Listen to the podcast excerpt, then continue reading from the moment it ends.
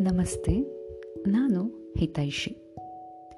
ನಮ್ಮ ಇಂದಿನ ಹಿತವಾದ ಮಾತುಕತೆಯಲ್ಲಿ ನಾನು ತಗೊಂಡಿರೋ ವಿಷಯ ಭೂಮಿ ಹುಣ್ಣಿಮೆ. ಅಯ್ಯೋ, ಇದೇನಿದು? ಎಲ್ಲ blue moon, super moon, Halloween moon ಅಂತೆಲ್ಲ ಮಾತಾಡ್ತಿರ್ಬೇಕಾದ್ರೆ ಇವಳು ಯಾವುದೋ ಹೊಸದಾಗಿ ಭೂಮಿ ಹುಣ್ಣಿಮೆ ಅಂತ ಮಾತಾಡ್ತಿದ್ದಾಳಲ್ಲ ಅಂತ ಅಂದ್ಕೊಂಡ್ರಾ ಸರಿ, ಅದ್ರ ಬಗ್ಗೆನೂ ನಾನು ನಿಮಗೆ ಇವತ್ತು ಹೇಳ್ತೀನಿ. ಭೂಮಿ ಹುಣ್ಣಿಮೆ ಅಂದರೆ ಏನು ಅಂತ. ನಮಗೆ ಭೂಮಿ ಅಂತ ಅಂದ ತಕ್ಷಣ ಮನಸ್ಸಲ್ಲಿ ಮೂಡೋ ಯೋಚನೆ ಏನಪ್ಪ ಅಂತಂದರೆ, ಅಂದರೆ ಹೆಚ್ಚಿನವರಿಗೆ ಫೋರ್ಟಿ ಬೈ ಫಿಫ್ಟಿ ಸೈಟ್ ಅಥವಾ ನೂರಾರು ಎಕರೆ ಎಸ್ಟೇಟ್ ಹೀಗೆ ಲೌಕಿಕ ಜಗತ್ತಿನ ಆಸೆಯ ಮೂಲಗಳೇ ನಮ್ಮ ಕಣ್ಮುಂದೆ ಬಂದು ಹೋಗುತ್ತೆ. ಆದರೆ ರೈತರಿಗೆ ಭೂಮಿ ಕೇವಲ ಆದಾಯದ ಮೂಲ ಅಷ್ಟೇ ಅಲ್ಲ. ಆಕೆ ತಾಯಿ. ನಿತ್ಯ ಅನ್ನ ನೀರು ಕೊಟ್ಟು ಸಲಹುವ ಅನ್ನಪೂರ್ಣೆ. ದೇವಿ ಹೆತ್ತು ಹೊತ್ತು ಸಾಕಿ ಸಲಹುವ ಅಮ್ಮನ ಪ್ರತಿರೂಪ. ಇಂದಿಗೂ ರೈತರು ಎದ್ದ ತಕ್ಷಣ ಬೆಳಗಾಗೆದ್ದು ಯಾರ್ಯಾರ ನೆನೆಯಲಿ, ಎಳ್ಳು ಜೀರಿಗೆ ಬೆಳೆಯೋಳ, ಎಳ್ಳು ಜೀರಿಗೆ ಬೆಳೆಯೋಳ ಭೂಮಿ ತಾಯವ್ವನ ಎತ್ತೊಂದುಗಳಿಗೆ ನೆನೆದೇನು. ಎಂದು ತಾಯಿಗೆ ನಮಿಸಿ ಅವರ ಪ್ರತಿದಿನವನ್ನು ಶುರು ಮಾಡ್ತಾರೆ ಎಂಬುದು ಈ ಜಾನಪದದ ಮಾತು. ಅದು ಸತ್ಯ ಕೂಡ. ಬದುಕಿಗೆ ಸುಖ, ಸಂಪತ್ತು, ಸಮೃದ್ಧಿ ಕೊಡುವ ಭೂತಾಯಿಯನ್ನು ಪೂಜೆ ಮಾಡುವ ಆಚರಣೆ ಇದೆ ಅಲ್ವಾ? ಅದೇ ಒಂದು ಅದ್ಭುತವಾದ ಪರಿಕಲ್ಪನೆ. ಈ ನಮ್ಮ ದಕ್ಷಿಣ ಭಾರತದಲ್ಲಿ ಹಲವರು ಹಲವು ರೀತಿಯಲ್ಲಿ ಈ ಹಬ್ಬವನ್ನು ಆಚರಿಸ್ತಾರೆ. ಆದರೆ ನಾವು ನಮ್ಮ ಮಲೆನಾಡಿನಲ್ಲಿ ಇದನ್ನು ವಿಶೇಷವಾಗಿ ಆಚರಿಸ್ತೀವಿ. ಹೀಗೆ ಆಚರಿಸುವಂಥ ಒಂದು ವಿಶೇಷವಾದ ಹಬ್ಬವೇ ಈ ಭೂಮಿ ಹುಣ್ಣಿಮೆ ಹಬ್ಬ. ಅದನ್ನು ಇನ್ನು ಕೆಲವರು ಇನ್ನೂ ಹಲವು ಹೆಸರಿಂದ ಕರೀತಾರೆ ಅಂತ ಹೇಳ್ತಾರೆ. ಅದರಲ್ಲಿ ಈ ಸೀಗೆ ಹುಣ್ಣಿಮೆ ಕೂಡ ಒಂದು. ಹೆಚ್ಚಿನವರಿಗೆ ಗೌರಿ ಗಣೇಶ ಹಬ್ಬ, ದೀಪಾವಳಿ ಹಬ್ಬ, ಹೀಗೆ ಬೇರೆ ಬೇರೆ ಹಬ್ಬಗಳು ಇಷ್ಟ ಆದರೆ ನನಗೆ ಯಾಕೋ ನೋಡಿ ಈ ಭೂಮಿ ಹುಣ್ಣಿಮೆ ಅಂದರೆ ಏನೋ ಒಂಥರನಾದ ಸೆಳೆತ. ಬಹುಶಃ ನನ್ನ ಈ ಹುಟ್ಟಿದ ಹಬ್ಬಕ್ಕಿಂತನೂ ನಾನು ಹೆಚ್ಚಾಗಿ ಇಷ್ಟಪಡೋದು ಈ ಭೂಮಿ ಹುಣ್ಣಿಮೆ ಅನ್ನೋ ಹಬ್ಬನ. ಈ ಹಬ್ಬ ನನಗೆ ಅಷ್ಟು ಇಷ್ಟ ಆಗೋದಕ್ಕೆ ಕಾರಣ ಅಂದರೆ ನಮ್ಮಲ್ಲಿ ಹಬ್ಬ ಆಚರಿಸುವ ಎಲ್ಲರಲ್ಲೂ ಈ ಭಾವನಾತ್ಮಕ ತುಡಿತ ಇದ್ದೇ ಇರುತ್ತೆ ಅನ್ನೋದೇನೋ ನನ್ನ ಅಭಿಲಾಷೆ. ಅಂದಹಾಗೆ ಈ ಹಬ್ಬ ನವರಾತ್ರಿ, ಅಂದರೆ ದಸರಾ ಕಳೆದು ಬರುವ ದೀಪಾವಳಿ ಅಮಾವಾಸ್ಯೆ ಇರುತ್ತಲ್ಲ, ಅದಕ್ಕೂ ಮುಂಚೆ ಬರುವ ಹುಣ್ಣಿಮೆ. ಆ ಹುಣ್ಣಿಮೆಯನ್ನು ನಾವು ಈ ಭೂಮಿ ಹುಣ್ಣಿಮೆ ಅಂತ ಕರಿತೀವಿ. ನೋಡಿ ನಮ್ಮ ಕಡೆ ನಾವೇನು ಅಂದ್ಕೊಂಡ್ಬಿಡ್ತೀವಿ ಅಂತಂದರೆ ಈ ಭೂಮಿ ಹುಣ್ಣಿಮೆ ಶುರುವಾಯಿತು ಅಂದರೆ, ಹಾಂ, ಇನ್ನೇನು? ದೀಪಾವಳಿ ಬಂತು, ದೀಪಾವಳಿ ಕೆಲಸಗಳು ಶುರುವಾಯಿತು ಅಂತ. ಈ ನವರಾತ್ರಿ ಕಳೆದು ದಸರಾ ಕಳೆದಂಥ ಸಂದರ್ಭದಲ್ಲಿ ಈ ಭತ್ತದ ಗದ್ದೆ, ಅಡಿಕೆ ತೋಟ, ಇವುಗಳೆಲ್ಲ ಫಸಲನ್ನು ಹೊತ್ಬಿಟ್ಟು ತೊನೆಯುತ್ತಿರುತ್ತವೆ. ಹೀಗೆ ಸಮೃದ್ಧವಾಗಿರುವ ಭೂಮಿಯನ್ನು ಬಸಿರು ಹೊತ್ತವಳೆಂದೇ ಈ ಜನ ಭಾವಿಸ್ತಾರೆ. ಅಂದರೆ ರೈತಾಪಿ ವರ್ಗದವರು ಭಾವಿಸ್ತಾರೆ. ಜೊತೆಗೆ ಆಕೆಗೆ ಬಯಕೆ ತೀರಿಸುವುದು. ಅಂದರೆ ನಾವು ಇನ್ನೊಂದೇನು ವರ್ಡ್ ಹೇಳ್ತೀವಿ? ಸೀಮಂತ ಮಾಡುವುದು. ಅನ್ನೋ ಒಂದು ಈ ಒಟ್ಟಾರೆ ಇರುವಂಥ ಸಾರವೇ ಈ ಹಬ್ಬದ ಒಂದು ಅರ್ಥ. ಈ ಹಬ್ಬಕ್ಕೆ ಈ ಪ್ರದೇಶವಾರು, ಅಂದರೆ ಇಲ್ಲೊಂದು ಕಡೆ, ಇನ್ನೆಲ್ಲೋ ಒಂದು ಕಡೆ ಭಿನ್ನ ಭಿನ್ನವಾದ ಸಂಪ್ರದಾಯ ಇರ್ಬೋದು.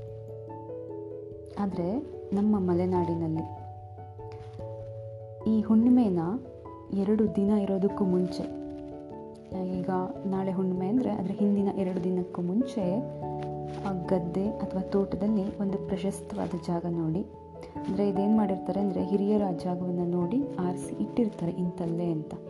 ಆ ಜಾಗವನ್ನು ನೋಡಿ ಅಲ್ಲಿರುವ ಕಡ್ಡಿ, ಕಸ ಸದೆಗಳನ್ನೆಲ್ಲ ತೆಗೆದುಬಿಟ್ಟು ಭೂಮಿಯನ್ನು ಸಮತಟ್ಟಾಗಿ ಮಾಡಿ ಅಲ್ಲೇ ಈ ಮಣ್ಣಲ್ಲಿ ಒಂದು ಭೂತಾಯಿಯ ಪ್ರತ್ಯೇಕವಾಗಿ ಮಾಡಿದಂಥ ಒಂದು ಮಣ್ಣಿನ ಗೊಂಬೆ ಮಾಡಿ ಅದಕ್ಕೆ ಒಪ್ಪ ಓರಣವಾಗಿ ಅಲಂಕಾರ ಮಾಡಲಾಗುತ್ತೆ. ಜೊತೆಗೆ, ಆ, ಗೊಂಬೆಯ ಪಕ್ಕದಲ್ಲೇ ಎಲ್ಲೋ ಒಂದು ಕಡೆ ಎರಡು ಅಡಿಯಿಂದ ಒಂದು ನಾಲ್ಕು ಅಡಿ ಆಳ ಇರುವಂಗೆ ಒಂದು ಸಣ್ಣ ಗುಂಡಿಯನ್ನು ಮಾಡಿ ಕೂಡ ಇಡಲಾಗುತ್ತೆ. ಆಯಿತಾ? ಹಾಗೆ ಇನ್ನೊಂದು ಕಡೆ ಈ ಹಬ್ಬದ ದಿನ ಮನೆ ಹಿರಿಯರೆಲ್ಲ ಸೇರಿ ಅದಕ್ಕೆ ಸರಿಯಾದ ರೀತಿಯ ತಯಾರಿನ ಮಾಡ್ಕೋಬೇಕಾದ್ರೆ ಮನೆ ಹೆಣ್ಮಕ್ಳು ಏನು ಮಾಡ್ತಾರೆ ಅಂದರೆ ಬೆರಕೆ ಸೊಪ್ಪನ್ನು ಕೊಯ್ದು ತರೋದು ಅನ್ನೋ ಒಂದು ಆಚರಣೆಯನ್ನು ಮಾಡ್ತಾರೆ.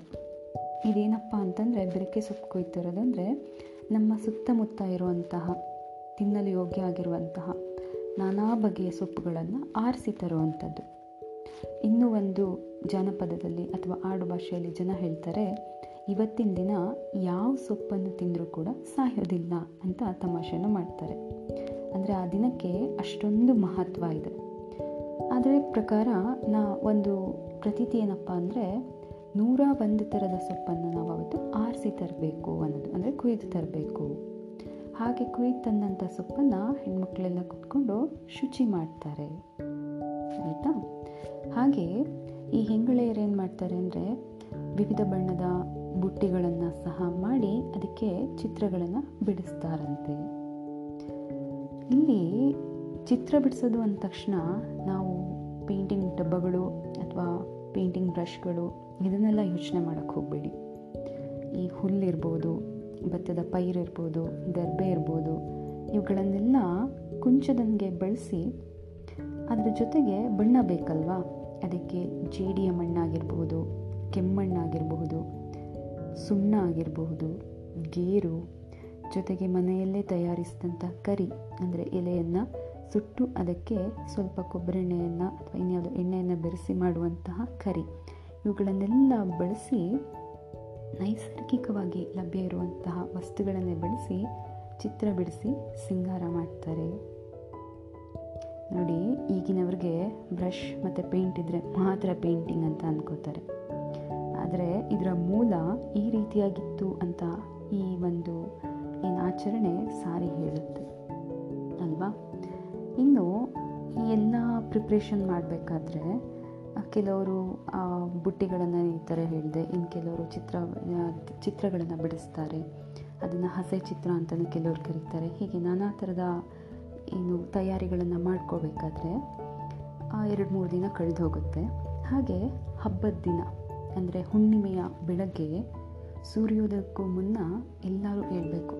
ಮನೆ ಮಂದಿ ಎಲ್ಲ ಎದ್ಬಿಟ್ಟು ಎಲ್ಲರೂ ಶುಚಿಯಾಗಿ ಪೂಜಾ ಕೈಂಕರ್ಯಗಳನ್ನು ಶುರು ಮಾಡ್ತಾರೆ.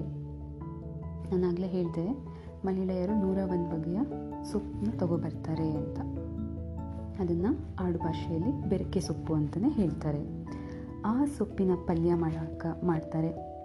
ಜೊತೆಗೆ ಕರಿ ಕೆಸು, ಅಂದರೆ ನಾವೇನು ಕೆಸು ಅಂತ ಹೇಳ್ತೀವಿ, ಅದರಲ್ಲಿ ಬಣ್ಣ ಇರುತ್ತೆ. ಕೆಲವೊಂದು ಹಸಿರು ಬಣ್ಣದಲ್ಲಿದ್ದರೆ ಕೆಲವೊಂದು ಕಪ್ಪು ಬಣ್ಣದಲ್ಲಿರುತ್ತೆ. ಹಾಗೆ ಕಪ್ಪು ಬಣ್ಣದ ಕೆಸುವನ್ನು, ಕರಿ ಕೆಸುವಿನ ತಂದು ಅದರ ಪಲ್ಯ. ಇಲ್ಲಿ ಇನ್ನು ನೀವು ಸೂಕ್ಷ್ಮ ಗಮ್, ಗಮನಿಸಬೇಕಂದ್ರೆ ಆ ಪಲ್ಯ ಸ್ವಲ್ಪ ಸಿಹಿಯ ಮಿಶ್ರಣವಾಗಿರುತ್ತೆ. ಹಾಗೆ ಕಡುಬು, ಅನ್ನ ಯಾವುದೇ ಬಗೆಯ ತರಕಾರಿಯನ್ನು ಬಳಸಿ ಮಾಡಿದಂಥ ಸಾಂಬಾರ್. ಹೀಗೆ ಹತ್ತು ಹಲವು ಬಗೆಯ ಅಡುಗೆಗಳನ್ನು ತಯಾರಿಸ್ತಾರೆ. ಈ ಅಡುಗೆ ತಯಾರಿಸುವ ಪರಂಪರೆ ಇದೆ ಅಲ್ಲ? ಅದು ಅವರವರು ನಡೆಸ್ಕೊಂಡು ಬಂದ ಆಚರಣೆಗೆ ಸಂಬಂಧಿಸಿದ್ದು. ಕೆಲವರು ಚಕ್ಲಿ, ಕೋಡ್ಬಳೆ ಇನ್ನೇ ಯಾವುದಾದ್ರೂ ಏನೇ ವಿಧ ವಿಧವಾದಂತಹ ಅಡುಗೆಯನ್ನು ಮಾಡ್ಬೋದು. ಇನ್ನು ಕೆಲವರು ಅವ್ರ ಮನೆಗೆ ಇದುವರೆಗೆ ಏನು ಮಾಡ್ಕೊಂಡು ಬಂದಿರ್ತಾರೋ ಅದೇ ಥರದ ಅಡುಗೆಗಳನ್ನು ಮಾಡಿಕೊಂಡು ಮುಂದುವರಿಸ್ತಾರೆ.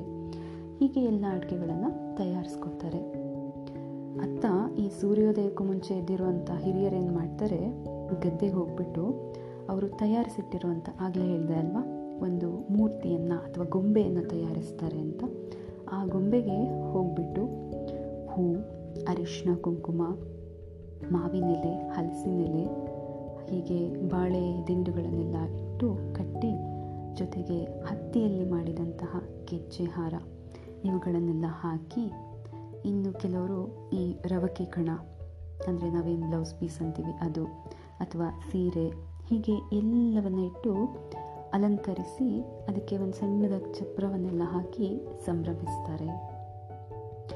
ಈ ಎಲ್ಲ ಸಂಭ್ರಮ ನಡೀತಾ ಇರಬೇಕಾದ್ರೆ ಎಲ್ಲ ತಯಾರಿ, ಮನೆಯಲ್ಲಿ ಅಡುಗೆ ಅತ್ತ ಗದ್ದೆಯಲ್ಲಿ ಪೂಜೆಗೆ ಬೇಕಾಗುವಂಥ ಎಲ್ಲ ಸಿದ್ಧತೆ ಆದ ನಂತರ ಈ ಮನೆಯ ಮಗಳು ಅಥವಾ ಸೊಸೆ ಏನು ಮಾಡ್ತಾರೆ ಅಂದರೆ ನೈವೇದ್ಯದ ತಟ್ಟೆ ಅಥವಾ ನಾನು ಆಗಲೇ ಹೇಳಿದೆ ಕೆಲವರು ಬುಟ್ಟಿಯನ್ನು ತಯಾರಿಸ್ತಾರೆ ಅಂತ. ಈ ಚಿಕ್ಕ ಚಿಕ್ಕ ಬುಟ್ಟಿಗಳೆಲ್ಲ ಮಾಡಿ ಅದರ ಒಳಗೆ ಏನೇನು ಅಡುಗೆ ಮಾಡಿದರೋ ಅದೆಲ್ಲವನ್ನು ಉಪ್ಪ ಓರಣವಾಗಿ ಇಡ್ತಾರೆ. ಆಗ ಇನ್ನೊಬ್ಬರು ಹಿರಿಯವರು ಮನೆಯಲ್ಲಿರುವಂಥವರು ಪೂಜಾ ಸಾಮಗ್ರಿಗಳನ್ನೆಲ್ಲ ಇಟ್ಟ ಹರಿವಾಣ, ಅಂದರೆ ನಾವೇನು ತಟ್ಟೆ ಅಂತೀವಿ, ಅದಕ್ಕೆ ಸಾಧಾರಣವಾಗಿ ಪೂಜೆ ಮಾಡುವಂತಹ ಸಂದರ್ಭದಲ್ಲಿ ಬಳಸುವಂಥ ತಟ್ಟೆಗಳನ್ನು ನಾವು ಹರಿವಾಣ ಅಂತ ಹೇಳ್ತೀವಿ. ಸೊ ಆ ತಟ್ಟೆಗಳನ್ನು ಹಿಡಿದು ಅದರಲ್ಲಿ ಬೇಕಾಗಿರುವಂತಹ ಏನು ಪೂಜೆಗೆ ಬೇಕಾಗಿರುವಂಥ ಎಲ್ಲ ಸಾಮಗ್ರಿಗಳನ್ನು ಇಟ್ಬಿಟ್ಟು ಇಟ್ಕೊಂಡು ಹೊರಡ್ತಾರೆ. ಜೊತೆಗೆ ಮನೆಯ ಸೊಸೆ ಅಥವಾ ಮಗಳು ಏನು ಈ ನೈವೇದ್ಯದ ತಟ್ಟೆ ರೆಡಿ ಮಾಡಿರ್ತಾರೋ ಅಥವಾ ಬುಟ್ಟಿಯಲ್ಲಿ ಇಟ್ಟಿರ್ತಾರೋ ಅದನ್ನು ಹಿಡಿದು ಅವರು ಕೂಡ ಅವ್ರ ಜೊತೆಗೆ ಹೊರಡ್ತಾರೆ. ಅವ್ರ ಮುಂದೆ ಹೊರಟಂಗೆ ಹಿಂದಿನಿಂದ ಮನೆಯ ಮಕ್ಕಳೆಲ್ಲ, ಚಿಕ್ಕ ಚಿಕ್ಕ ಮಕ್ಕಳಿರ್ಬೋದು ಈವನ್ ದೊಡ್ಡವರು ಆಗಿರ್ಬೋದು, ಅವರು ಜಾಕ್ಟೆ ತಾಳ, ಶಂಕು, ಇವುಗಳೆಲ್ಲವನ್ನು ಹಿಡಿದು ಭೂಮಿ ತಾಯಿಯನ್ನು ಹಾಡಿ ಹೊಗಳುತ್ತಾ ಪೂಜೆ ನಡೆಯುವಲ್ಲಿ ಜಾಕ್ಟೆಯನ್ನು ಬಾರಿಸ್ತಾ, ಶಂಕುವನ್ನು ಓದ್ತಾ ತಾಳವನ್ನು ಬಡಿಯುತ್ತಾ ಎಲ್ಲಿ ಪೂಜೆ ನಡೀಬೇಕಾಗಿರುತ್ತೋ ಆ ಗದ್ದೆಗೆ ಅಥವಾ ಆ ತೋಟದ ಭಾಗಕ್ಕೆ ಅಲ್ಲಿಗೆ ಹೋಗ್ತಾರೆ. ಹೋಗಿ ಅಲ್ಲಿ ಎಡೆಯನ್ನು ಬಡಿಸ್ತಾರೆ. ಜೊತೆಗೆ ಪೂಜಿಸಿ ಹರ್ಷಚಿತ್ತರಾಗ್ತಾರೆ. ಎಷ್ಟೊಂದು ಸುಂದರ ಅಲ್ಲ ಈ ಒಂದು ಹಬ್ಬದ ಆಚರಣೆನ. ಜೊತೆಗೆ ಈ ನೈವೇದ್ಯದ ಒಂದು ಭಾಗ, ಅಂದರೆ ನಾನು ಏನು ಹೇಳಿದೆ, ಅಡುಗೆ ಎಲ್ಲ ಮಾಡಿ ಬಡಿಸಿ ತೊಗೊಂಡು ಹೋಗ್ತಾರೆ ಅಂತ, ಅದನ್ನು ಅಲ್ಲಿ ನೈವೇದ್ಯಕ್ಕೆ ಇಡ್ತೀವಿ ಅಲ್ವಾ? ಆ ನೈವೇದ್ಯದ ಒಂದು ಭಾಗವನ್ನು ತೆಗೆದು ಪಕ್ಕಕ್ಕಿಟ್ಟು ಅದನ್ನು ಕಟಾವಿನ ಸಂದರ್ಭದಲ್ಲಿ ಪ್ರಸಾದ ಅಂತ ತಿಂತಾರೆ. ಅದು ಹೇಗೆ ಅಂತೀರಾ? ನಾನು ಆಗಲೇ ಹೇಳಿದೆ, ಆ ಮೂರ್ತಿ ಪಕ್ಕದಲ್ಲಿ ಅಥವಾ ಗೊಂಬೆ ಪಕ್ಕದಲ್ಲಿ ಒಂದು ಗುಂಡಿಯನ್ನು ತೋಡಿರ್ತಾರೆ ಅಂತ. ಆ ಗುಂಡಿಯಲ್ಲಿ ಏನು ಪ್ರಸಾದ ಅಥವಾ ನೈವೇದ್ಯ ಅಂತ ನಾವು ಬಿಡಿಸಿರ್ತೀವೋ ಅದನ್ನು ಒಂದು ತಟ್ಟೆಯಲ್ಲಿ ಹದ ಮಾಡಿ ಕಲಸಿ ಈ ಮಕ್ಕಳಿಗೆ ನಾವು ತುತ್ತು ಕೊಡ್ತೀವಲ್ಲ, ಮೊಸರನ್ನ ಎಲ್ಲ, ಹಾಗೆ ಅದನ್ನೆಲ್ಲ ಕಲಸಿ ಒಂದು ಹದ ಮಾಡಿದ ಅನ್ನವನ್ನು ಅಥವಾ ಒಂದು ಪ್ರಸಾದ ರೀತಿಯಲ್ಲಿ ಮಾಡಿ ಅದನ್ನು ಎಲೆಗಳಲ್ಲಿ ಮಡಿಸಿ, ಅಂದರೆ ಬಾಳೆ ಎಲೆಯಲ್ಲಿ ಮಡಿಸಿ ಅದನ್ನು ಕಟ್ಟಿ ಕೆಲವರು ಬುಟ್ಟಿಗಳಲ್ಲೋ ಅಥವಾ ಕೆಲವರು ಬಿಳಿಯ ಬಟ್ಟೆಗಳಲ್ಲೋ ಎಲ್ಲ ಅದನ್ನು ನೀಟಾಗಿ ಎಲ್ಲ ರೀತಿಯಲ್ಲೂ ಪ್ಯಾಕ್ ಮಾಡಿ ಆ ಸಣ್ಣ ಗುಂಡಿಯೊಳಗೆ ಇಟ್ಟು ಮಣ್ಣನ್ನು ಮುಚ್ತಾರೆ ಆಯಿತಾ? ಮಣ್ಣು ಮುಚ್ಚಿ ಅದನ್ನು ಅಲ್ಲಿಗೆ ಇಡ್ತಾರೆ. ಅದನ್ನು ಯಾವುದೇ ಪ್ರಾಣಿ ಪಕ್ಷಿಗಳು ತಿನ್ನೋದಕ್ಕೆ ಬಿಡೋದಿಲ್ಲ.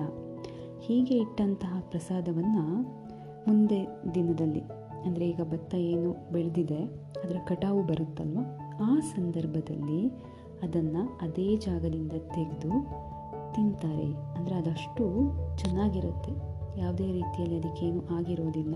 ಹಾಳಾಗೋದಾಗಲಿ ಹಳಸೋದಾಗಲಿ ಏನೂ ಆಗಿರಲ್ಲ. ಆ ಗದ್ದೆ, ಮಣ್ಣಿನ ಒಂದು ಪರಿಮಳ ಇರಬಹುದು, ಅಥವಾ ಆ ನೀರಿದ್ದು ಅದು ಆಗಿರುವಂಥ ತಣ್ಣ, ಅಂದರೆ ಟೆಂಪ್ರೇಚರ್ ಕಡಿಮೆ ಇದ್ದಾಗ ಯೂಶ್ವಲಿ ಆಹಾರಗಳು ಕೆಡೋದಿಲ್ಲ ಅಲ್ವಾ?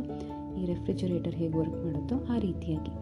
ಗದ್ದೆ ಅಂದಮೇಲೆ ಅಲ್ಲಿ ಯಾವಾಗಲೂ ನೀರಿನ ಪಸ ಇರುತ್ತೆ. ಹಾಗಾಗಿ ಅದಲ್ಲಿನ ಟೆಂಪ್ರೇಚರ್ನ ಕಾಯ್ದುಕೊಳ್ಳೋದ್ರಿಂದ ಆಹಾರ ಕೆಡದನೇನೂ ಇರಬಹುದು ಅಥವಾ ಅದಕ್ಕೆ ಬೇರೆ ಇನ್ಯಾವುದಾದ್ರೂ ದೈವಿಕ ಶಕ್ತಿಯೂ ಇದ್ದಿರಬಹುದು. ಅದ್ರ ಬಗ್ಗೆ ನನಗೆ ಅಷ್ಟಾಗಿ ಗೊತ್ತಿಲ್ಲ ಆದರೆ ಅದು ಕೆಡದೆ ಅಲ್ಲೇ ಉಳ್ಕೊಂಡಿರೋಂಥ ಆ ಆಹಾರವನ್ನು ಆ ದಿನ ತೆಗೆದು ಪ್ರಸಾದ ಅಂತ ಎಲ್ಲ ತಿಂತಾರೆ. ಇದು ಅವತ್ತಿನ ದಿನ ಭಾಗ ಮಾಡಿದ್ರಲ್ಲಿ ಇನ್ನೊಂದು ಭಾಗದಲ್ಲಿ ಸ್ವಲ್ಪ ತೆಗೆದು ಏನು ಮಾಡ್ತಾರೆ ಅಂದರೆ ತೋಟಗಳಲ್ಲೆಲ್ಲ ಅದನ್ನು ಎರಚ್ತಾರೆ ಅಥವಾ ಹಾಕ್ತಾರೆ. ಹಾಕೋದ್ರ ಮೂಲಕ ಭೂತಾಯಿಯಲ್ಲಿ ಒಳ್ಳೆಯದನ್ನು ಕೊಟ್ಟು ಕಾಪಾಡು ಅಂತ ಬೇಡ್ಕೊಳ್ತಾರೆ. ಹಾಗೆ ಇನ್ನು ಸ್ವಲ್ಪವನ್ನು ಮನೆಯಲ್ಲಿ ತಂದು ಮತ್ತೊಮ್ಮೆ ಎಡುಕಲನ್ನು ಇಟ್ಟು ದೇವರಿಗೆ ಪೂಜೆ ಮಾಡಿ ಮನೆ ಮಂದಿಯೆಲ್ಲ ಅದನ್ನು ಹಂಚಿ ತಿಂದು ಜೊತೆಗೆ ಅವತ್ತು ಅಡುಗೆ ಏನು ಮಾಡಿರ್ತಾರೋ ಅದೆಲ್ಲವನ್ನು ಒಟ್ಟಿಗೆ ಕೂತು ಊಟ ಮಾಡೋದ್ರ ಮೂಲಕ ಈ ಹಬ್ಬವನ್ನು ಆಚರಿಸ್ತಾರೆ. ನೋಡಿ ಈ ಭೂಮಿ ಹುಣ್ಣಿಮೆ ಹಾಗೂ ಅದರ ಮಾರನೇ ದಿನ ಏನಿರುತ್ತೆ ಅವತ್ತಿನ ದಿನಗಳಲ್ಲಿ ಈ ಕತ್ತಿ, ಹಾರೆ ಹೀಗೆ ಯಾವುದೇ ಆಗಿರ್ಬೋದು ಭೂಮಿಗೆ ಪೆಟ್ಟು ಮಾಡುವಂಥದ್ದು ಅಥವಾ ಅಗಿಯೋದಕ್ಕೆ ಬಳಸುವಂಥ ಯಾವುದೇ ಆಯುಧಗಳನ್ನು ಬಳಸುವುದಿಲ್ಲ. ನಾನು ಆಗಲೇ ನಿಮಗೆ ಒಂದು ಹೇಳಬೇಕಾದ್ರೆ ಮಧ್ಯದಲ್ಲಿ ಮೆನ್ಷನ್ ಮಾಡಿದ್ದೆ ಏನಪ್ಪ ಅಂದರೆ ಮೂರ್ತಿ ಮಾಡಬೇಕಾದ್ರೇ ಗುಂಡಿ ತೋಡ್ತಾರೆ ಅಂತ. ಆಗ ನಿಮಗೆ ಇದೇನಿದು ಅಸಂಬದ್ಧವಾಗಿದೆ ಅಂತ ಅನಿಸ್ಬೋದಲ್ವಾ?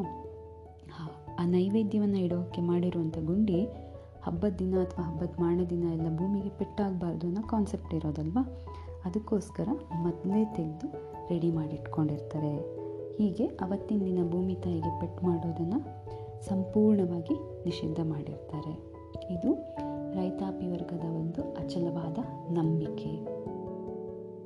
ನೋಡಿ, ಈ ಪ್ರಕೃತಿಯನ್ನೇ ನಂಬಿ, ಪ್ರಕೃತಿಯನ್ನೇ ಆರಾಧಿಸಿ ಬದುಕೋ ಈ ರೈತ ವರ್ಗದ ಈ ಪರಂಪರೆ ಎಷ್ಟೊಂದು ಸುಂದರ ಅಲ್ವಾ? ನಮ್ಮ ಸಂಸ್ಕೃತಿಯನ್ನು ತಿಳಿಯೋದು ಇವುಗಳೆಲ್ಲ ಒಂಥರ ಪೂರಕವಾಗಿರುವಂಥ ಆಚರಣೆಗಳು. ಆಧುನಿಕ ಜೀವನ ಶೈಲಿಯಲ್ಲಿ ನಮ್ಮ ಬದುಕು ಸಂಪೂರ್ಣವಾಗಿ ಯಾಂತ್ರೀಕೃತ ಆಗ್ತಾ ಇದೆ. ಭಾವನೆಗಳಿಲ್ಲದೆ ಕೇವಲ ಬವಣೆಗಳೇ ತುಂಬಿ ಹೋಗಿವೆ. ಇಂಥ ಸಂದರ್ಭದಲ್ಲಿ ಬದುಕಿಗೆ ಭಾವನೆಯ ಬಣ್ಣ ತುಂಬುವ ಇಂಥ ಹಬ್ಬಗಳು ಖಂಡಿತವಾಗಿಯೂ ಅನಿವಾರ್ಯ ಅನಿವಾರ್ಯ ಅನ್ನೋದು ನನ್ನ ಅನಿ, ಅನಿಸಿಕೆ.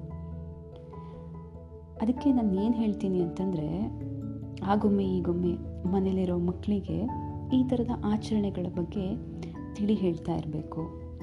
ನಾವು ಮಾಡಲಿಲ್ಲ ಅಂದರೂ ಹೀಗೆ ಮಾಡ್ತೀವಿ ಅನ್ನೋದ್ರ ಬಗ್ಗೆ ಅವರಿಗೆ ತಿಳಿಸಿ ಹೇಳಬೇಕು. ಈ ಥರದ ಆಚರಣೆ ಇತ್ತು ಅನ್ನೋದು ಅವರಿಗೆ ಗೊತ್ತಿರಬೇಕು. ಅವ್ರ ಕೈಯಲ್ಲೇ ಒಂದೋ ಎರಡೋ ಗಿಡಗಳನ್ನು ಆಗಿಂದಾಗ ನಡೆಸ್ತಾ ಇರಬೇಕು. ಜೊತೆಗೆ ನೀರು ಹಾಯಿಸೋದು ಹಾಗೆ ಆಚಾರ ವಿಚಾರಗಳ ಬಗ್ಗೆ ಅವ್ರ ಹತ್ರ ಕುಳಿತು ಮಾತಾಡಬೇಕು. ಈ ಪ್ರಕೃತಿಯ ಆರಾಧನೆಯ ಮಹತ್ವ ಇದೆ ಅಲ್ವಾ? ಇದನ್ನು ಸಾರುವಂತಹ ಕೆಲಸ ನಾವು ಮಾಡಬೇಕಾಗಿದೆ. ಸಂಬಂಧಗಳು ಉತ್ತಮವಾಗಿ ಈ ಸ್ವಾಸ್ಥ್ಯ ಸಮಾಜ ಕಟ್ಟಬೇಕು ಅಂತಂದರೆ ಇವುಗಳೆಲ್ಲ ಬೇಕು. ಇವೆಲ್ಲ ಇದ್ದಾಗ ಒಂದೊಳ್ಳೆ ಸಮಾಜ ಕಟ್ಟಲು ಖಂಡಿತ ಸಾಧ್ಯ.